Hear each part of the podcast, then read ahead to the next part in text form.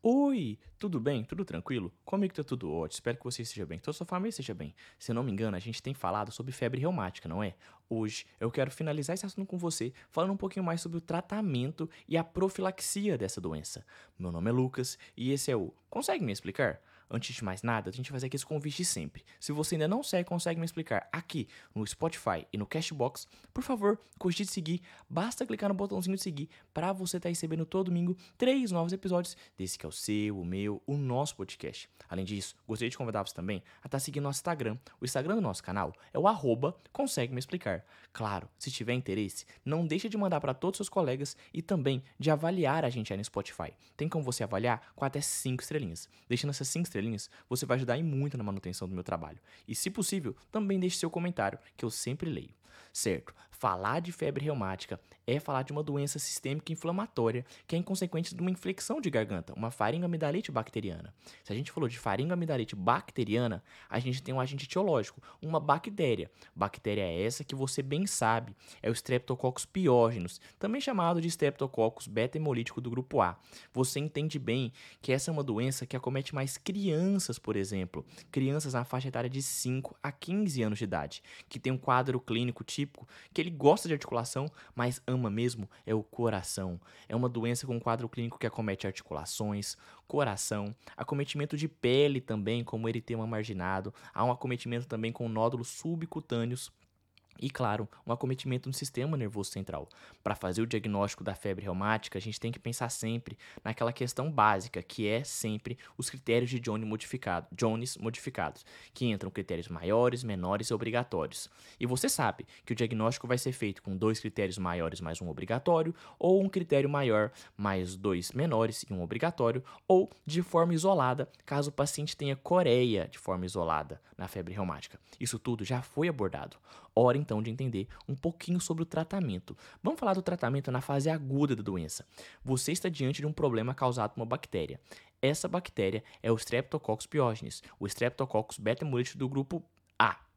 Você sabe bem disso. Lucas, o que, que, eu tenho que fazer? Se eu estou diante de uma bactéria que está causando lesões, a primeira coisa que eu tenho que fazer é o quê? Eu quero erradicar o Streptococcus pyogenes. Eu tenho que buscar a erradicação do Streptococcus pyogenes. Vamos erradicar o Streptococcus pyogenes como? Penicilina G-benzatina, intramuscular em dose única. Tá com infecção de garganta, o que, que você faz seu paciente?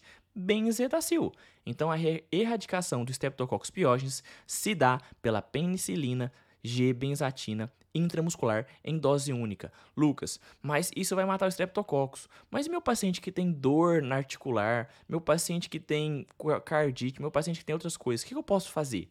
Para o caso da artrite, você pode lançar mão de anti-inflamatórios não esteroidais. Um naproxeno, por exemplo, algum anti-inflamatório que você tenha no seu postinho, que você tenha mais contato, você tenha uma afinidade. O anti-inflamatório vai ser muito interessante porque o paciente responde bem ao anti-inflamatório. Afinal, a gente está falando de uma lesão de articulações que você sabe bem, é uma poliartrite assimétrica migratória. É aquela artrite que migra de um lugar para outro de forma assimétrica, sendo que tem uma preferência por grandes articulações. E além disso, essa é uma artrite que é meio autolimitada, autolimitada. Ela dura em média um mês.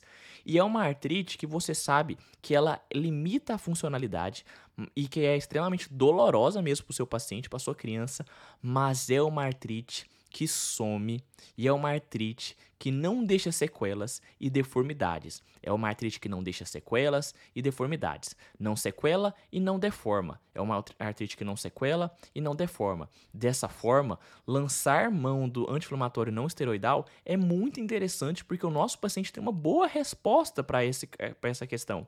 Então, os anti-inflamatórios não esteroidais podem ser utilizados para casos de artrite do seu paciente. Lembrar que é uma poliartrite assimétrica migratória, com preferência por articulações grandes, certo? Tranquilo, né?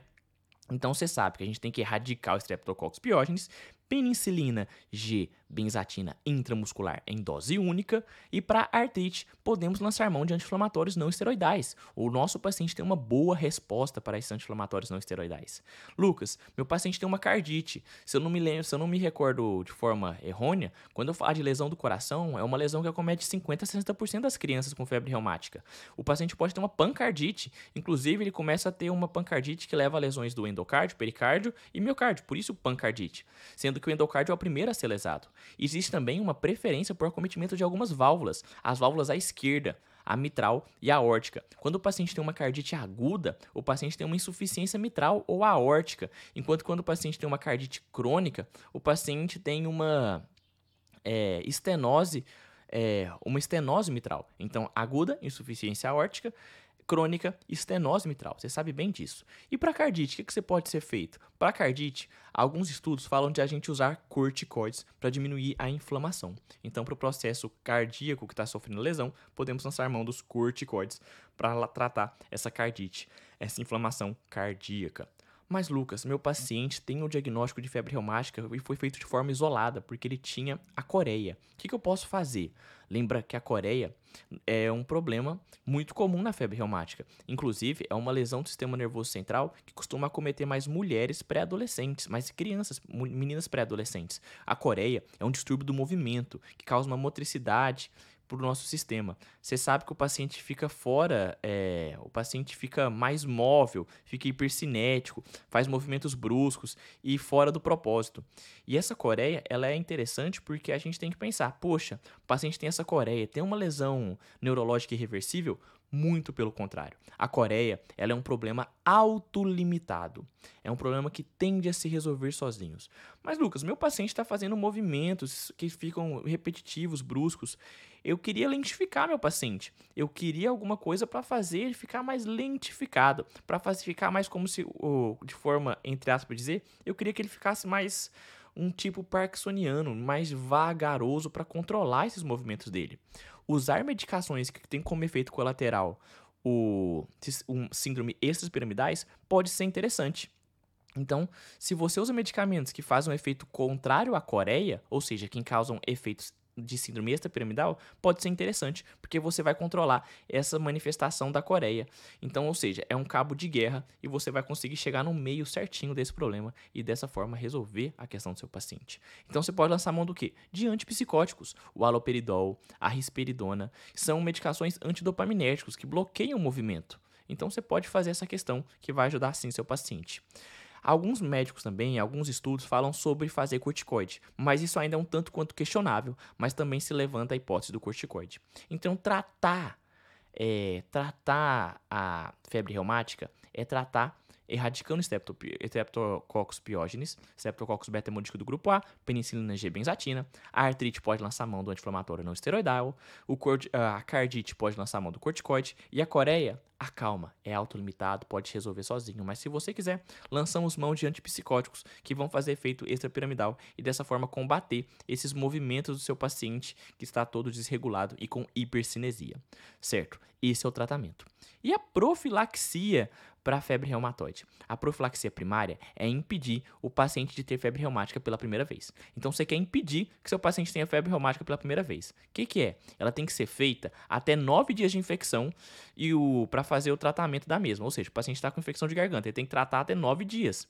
Se o paciente está com infecção de garganta, até nove dias ele tem que tratar. Ou seja, penicilina G-benzatina intramuscular dose única penicilina G benzatina intramuscular dose única. Então a profilaxia primária é impedir o paciente ter febre reumática pela primeira vez.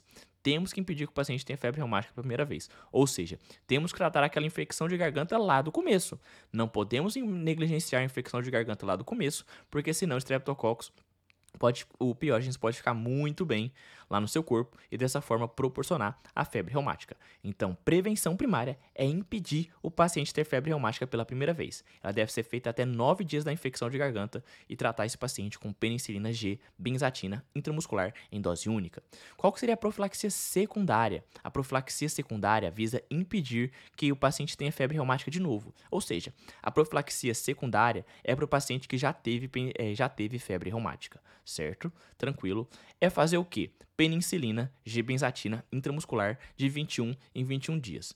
Lucas, se meu paciente não tem cardite, você vai fazer da seguinte forma: paciente sem cardite, você vai fazer até 21 anos, mínimo de 5 anos após o surto. Ou seja, o paciente com 20 anos com cardite toma até 25 anos. Paciente com 10 anos e sem doença toma até 21 anos. E se o paciente tem cardite leve, curada ou uma insuficiência mitral leve? É até 25 anos, mínimo de 10 anos após o último surto da doença. Então, sem cardite, até 21 anos, mínimo de 5 anos após o surto da doença, e até 25 anos, caso o paciente tenha uma cardite leve, curada, ou insuficiência mitral leve. Então, com cardite leve curada ou insuficiência mitral leve, até 25 anos, mínimo de 10 anos após o último surto. Mas, Lucas, e se meu paciente tem uma lesão valvar residual, moderada ou até grave? Aí, seu paciente vai tomar essa penicilina G benzatina IM de 21 em 21 dias até 41, 40 anos ou a vida toda. Isso vai depender do paciente.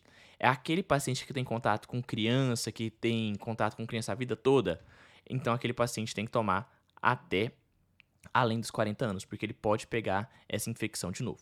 Então, a profilaxia secundária é para impedir que tenha febre reumática de novo. Aí você vai fazer penicilina G benzativa IM de 21 em 21 dias. Aí você pegou você tem que decorar isso, penicilina G benzativa intramuscular de 21 em 21 dias. Aí você pensa o seguinte: ó, meu paciente tem cardite ou não tem cardite? Sem cardite, então ele vai tomar essa medicação até 21 anos, mínimo de 5 anos após o surto. Ou seja, o paciente com 20 anos com cardite, é, sem cardite, toma, é, com cardite, perdão, toma até 25. Paciente com 10 anos e a doença tomou até os 21, certo? Sossegado, né? Se é um paciente com cardite leve, curada ou insuficiência mitral, ele toma até os 25 anos, mínimo de 10 anos após o último surto. E se o paciente tem uma lesão valvar residual moderada ou grave, ele vai tomar essa penicilina G benzatina intramuscular de 21 em 21 dias, de 21 em 21 dias até 40 anos de idade ou a vida toda. Isso vai ser depender do contato do paciente com ou não a exposição a Streptococcus pyogenes. Beleza, tranquilo. Em relação a essa questão de febre reumática, era isso que eu queria falar com você em relação ao tratamento de profilaxia. Reforço, se você ainda não consegue me explicar aqui no Spotify, no Castbox, cogite seguir, basta clicar no botãozinho seguir para você estar recebendo todo domingo três novos episódios desse que é o seu, o meu, o nosso podcast. Um beijo no seu coração, valeu, falou e fui!